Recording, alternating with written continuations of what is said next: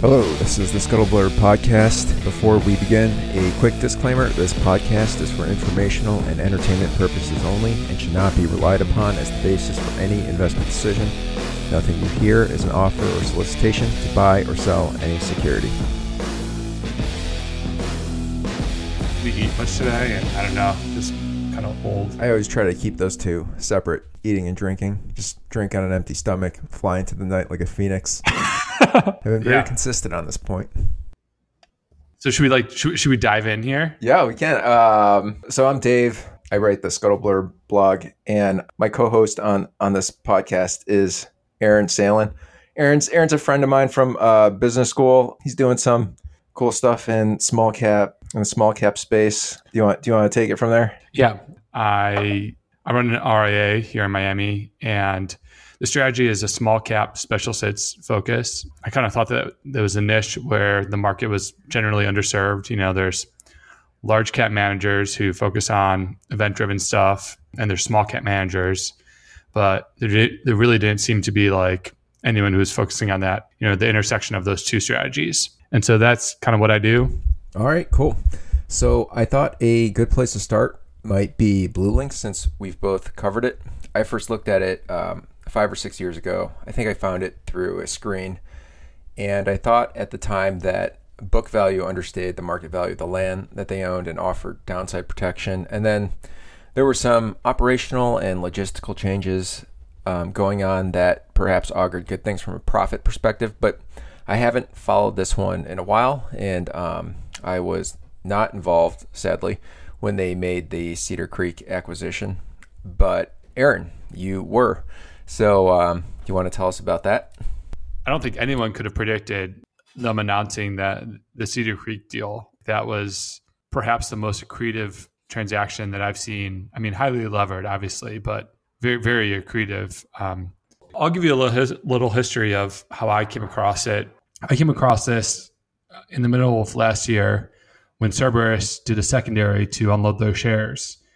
And I didn't really know too much about it at the time, but I saw the price go from, you know, 10 to 7 you know, you see that te- kind of technical overhang on the stock, and it just kind of raises some eyebrows and got me interested in, in the company. You know, built a position then just based on what I saw, what I saw in the company, and you know, as I did more work, I realized, you know, there is the real estate downside protection. You know, if you looked at the market value of that real estate, it was probably twenty bucks a share at the time. But you know, as you mentioned, there were the were there were the cost cutting initiatives and decentralizing purchasing and um, improving the operations from that perspective. Kind of held on to the company, and then and then early this year they did this acquisition where they bought Cedar Creek.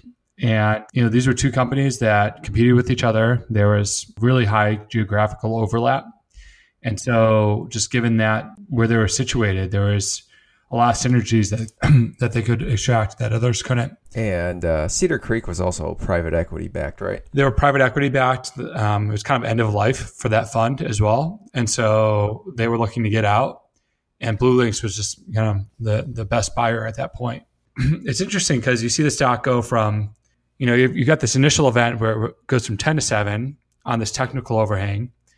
It pretty quickly it rebounds back to ten, and then um, they sell some real estate, so it goes from ten to fifteen and then at that point, you know, the question is you're, you're sitting there at 15, you've got this upside of 20 of 20 bucks based on the on the real estate book value. But then you all of a sudden you see this, you know, this acquisition of Cedar Creek and it moves from uh, like a like a liquidation story or like a downside protection story to more of, you know, what's the what's the potential cash flow of this company?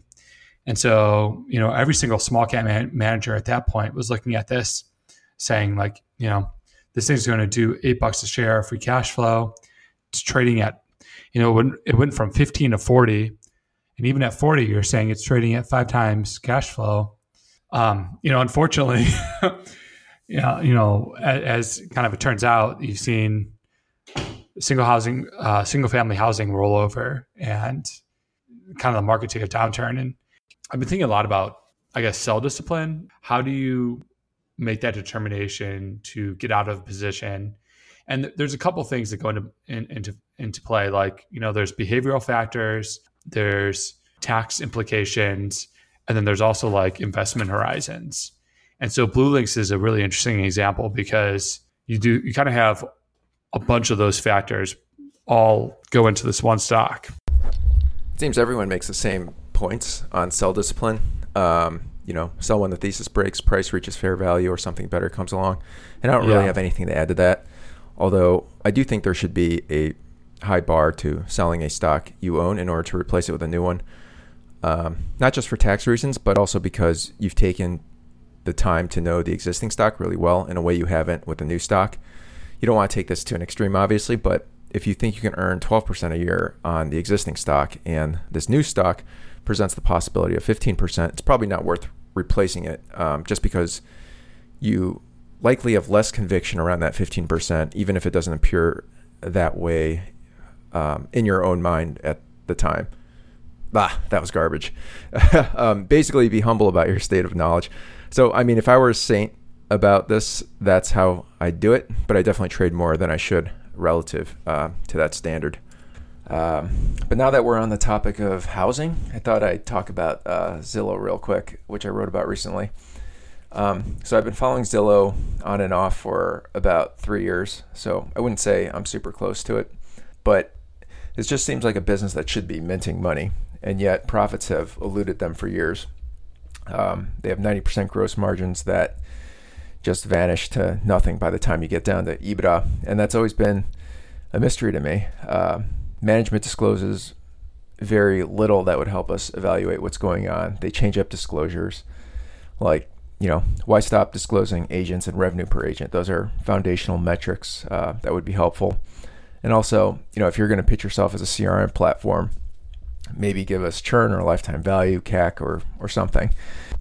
And supposedly, Premier agents were generating eight times their Zillow spend in commissions.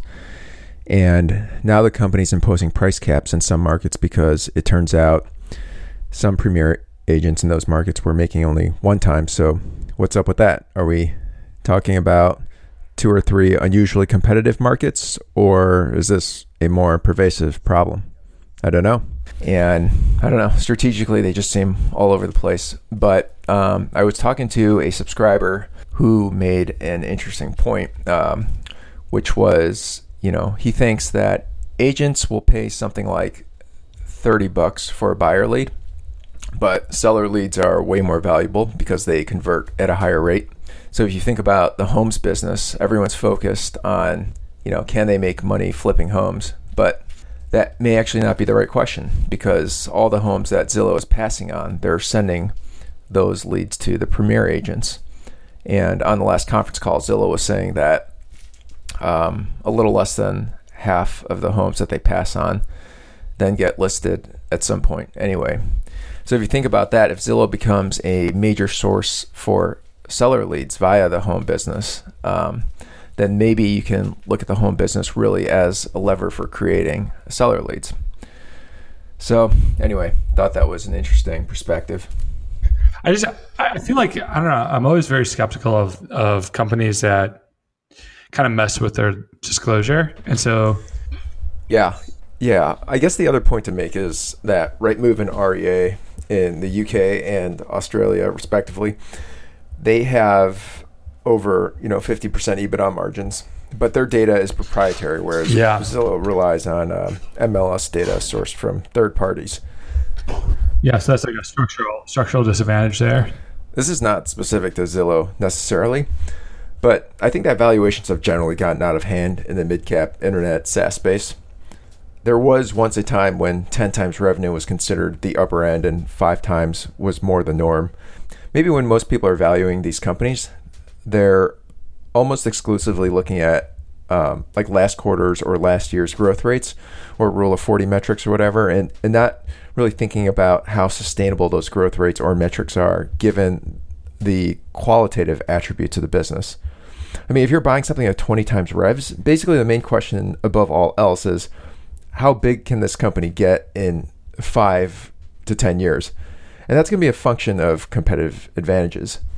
I, I think that's absolutely right. I mean, you look at, I mean, correlations for all these names seems very high, regardless of who their customer base is, what the product is, you know, how Yeah. how it's how it's situated competitively. You know, if you look at some of the the names that are like at least the larger SaaS names, like the, a lot of them are cash flow have pretty attractive cash flow multiples, and so that's like a more that's a more tangible valuation. We can be like, okay, I'm getting this tangible return on on this stock. Although, and I know you and I have discussed this before, but cash flow too should be treated with with care. So, I mean, there's this well-worn idea that GAAP financials aren't helpful for fast-growing SaaS companies because you're expensing sales and marketing up front and recognizing the revenue over time. But it's also worth scrutinizing the free cash flow. Um, I mean, like, what does a free cash flow margin really mean in the context of a fast growing SaaS? Um, Palo Alto Networks has stock comp that's a quarter of their revenue, and that's an expense that isn't accounted for anywhere in the free cash flow margin. And also, there's you know changes in deferred revenue. That's another big add back to net income. Um, and that will have some costs attached to it when it bleeds into the income statement over time. So, um, so those are typically two huge factors that drive a wedge between earnings and cash flow. Um, but so then you know you're dividing the latter number into the GAAP revenue number to get to margins. You know it's kind of a uh, a weird way to look at it. There should be a matching principle that applies between revenue and expenses here, and I don't know that either the GAAP earnings or or cash flows really accomplish this. Correct. Yeah, yeah. I guess the thing is, um, you want to make sure that whatever SaaS company, and this is it's a good point, is that you want to make sure that you're not seeing like a pull forward or. Um, so I, I think you and I had a.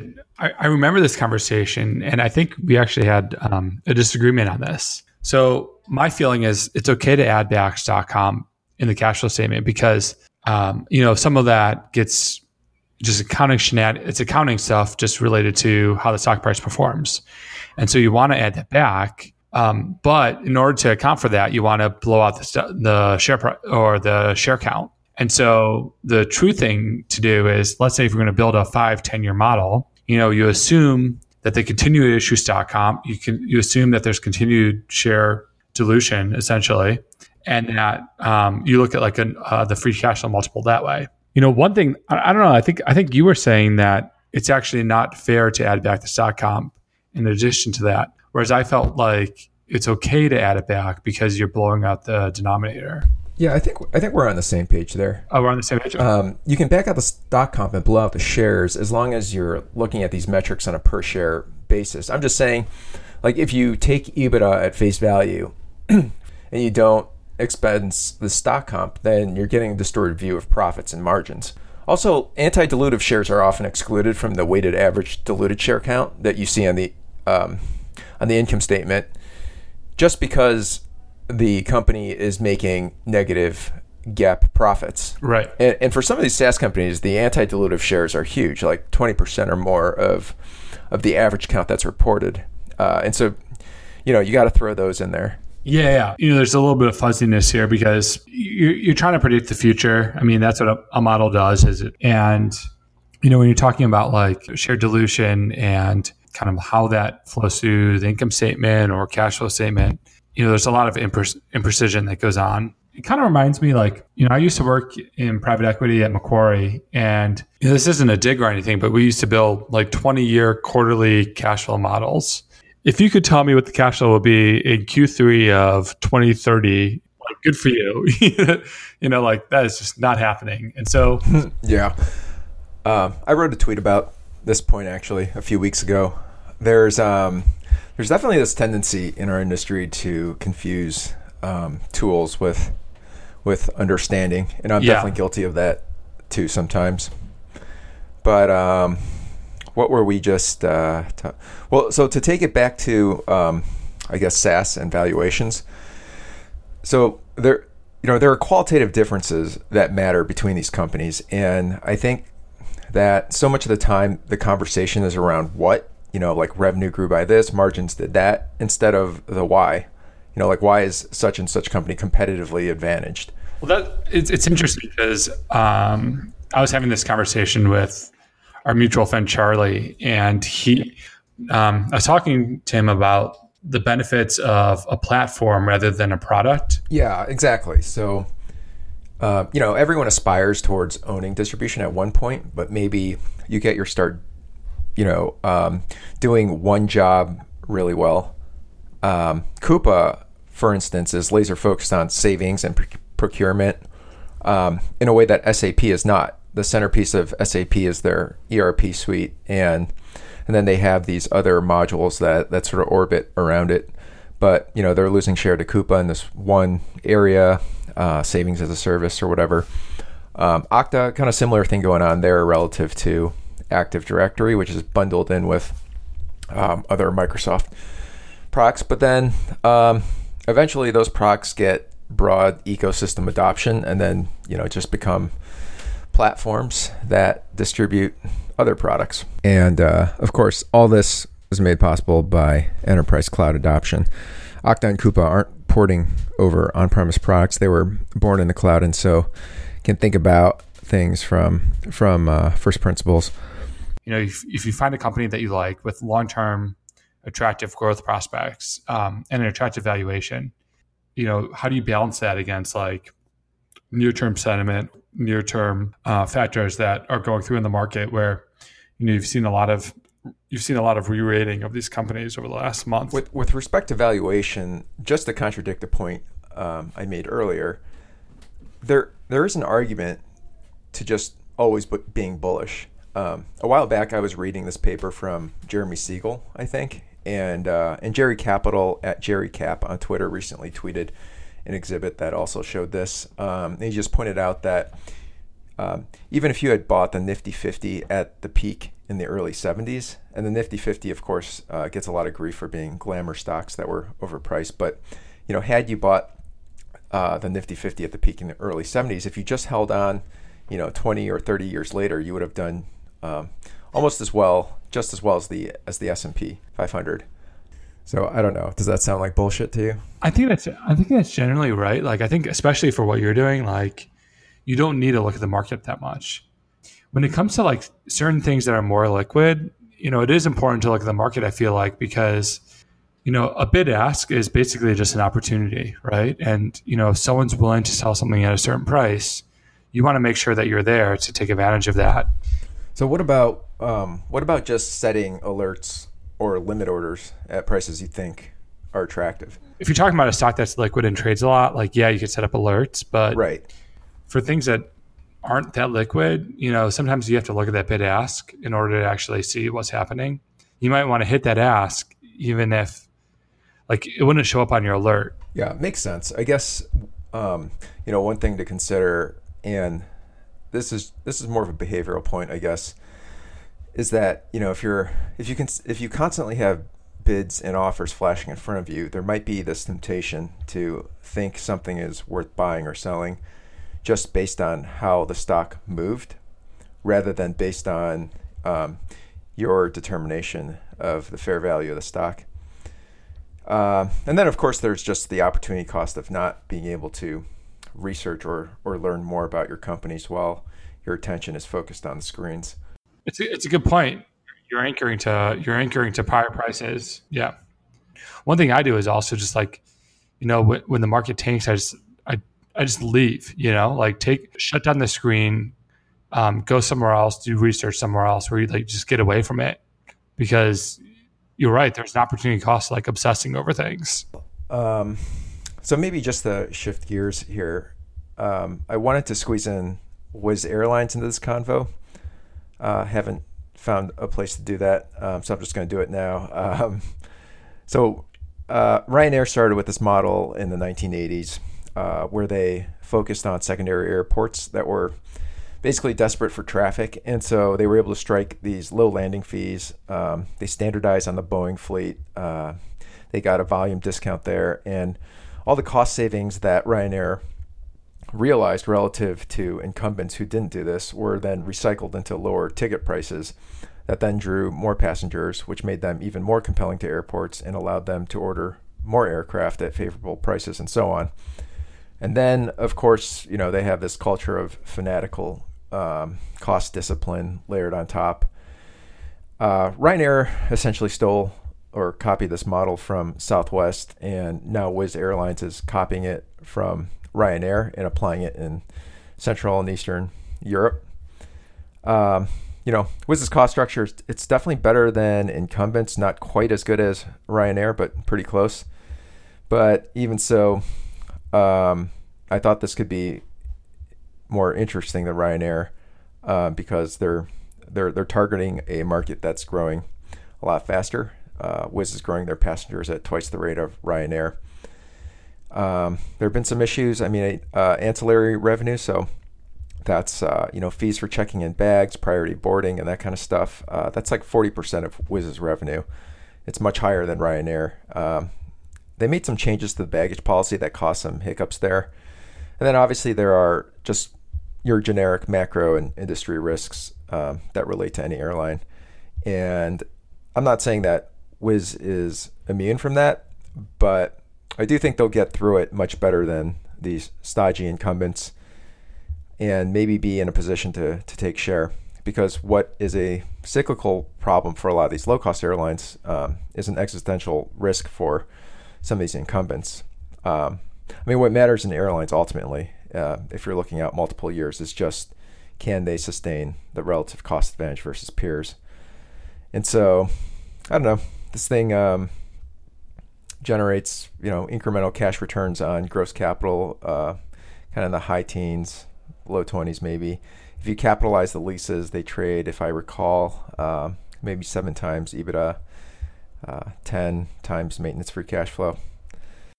Sounds interesting. Bullshit. you, think my, you, think my, you think my idea sucks?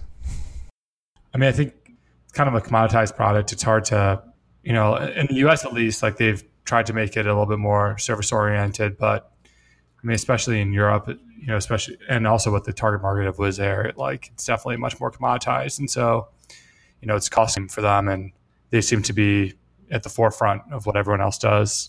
Yeah. All right. Um, so you want to do one last one before we sign off? Um, you know, I know I know you and I talked about um, Rocky, but instead, I actually think I'm going to talk a little bit about um, Primo Water. So okay, cool. You know, the, these guys have um, kind of like bottled water exchange um, and distribution and a bunch of like retail outlets, like over like 45,000 outlets in the United States.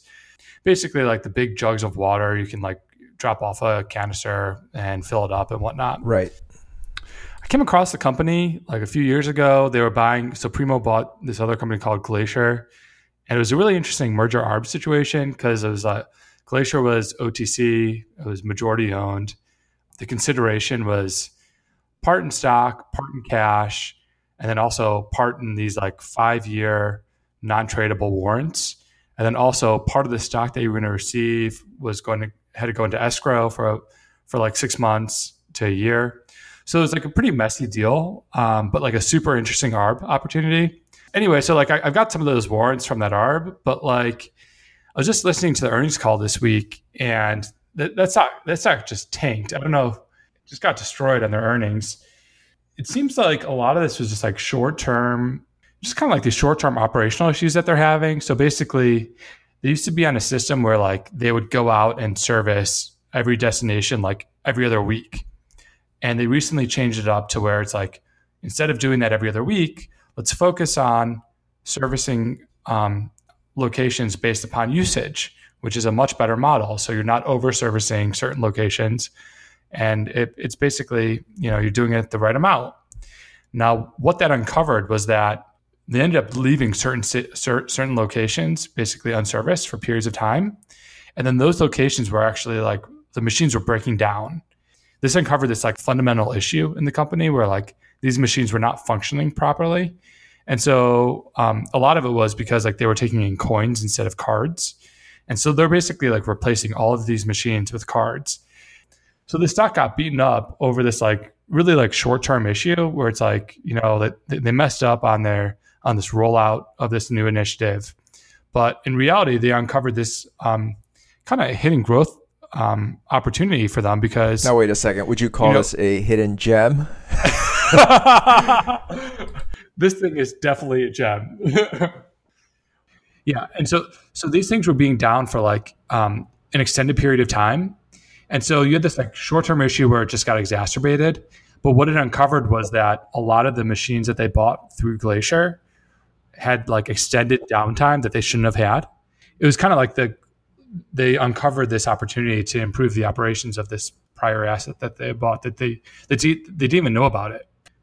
Like the short of it is, you had this like big negative market reaction to this like near term kind of operational issue. Um, I think the stock's kind of interesting. Like they're going to they're going to right the ship over the next six months, and then on top of that, they're going to accelerate growth because Glacier was had this downtime that they didn't have before. You know what you get is a, a pretty attractive. It's a levered equity, but you still have a pretty attractive free cash flow yield with like, you know, recurring recurring revenue business where you know, it's a razor razor blade model. Um, more installed units, you know, people go and refill their machines more, and um, you know that's kind of a nice revenue stream to have. On the retail side of business, like you know, the selling the machines to like you, for instance, to put into your house, like that's actually accelerating. The business seems to be going really well outside of this like one hiccup that they had, and I was just I was surprised to see it drop like twenty percent in one day on this. Yeah. Well, that was good. Um, I guess we should uh, call it here. Uh, do you want to give people your contact information where can, where they can reach you? You can find me at my website, www.merionroadcapital. That's M E R I O N roadcapital.com. And I'm at scuttleblurb.com, or you can find me on Twitter at Compound Insight. If you like the podcast, throw up some stars, and we'll talk to you later. Bye.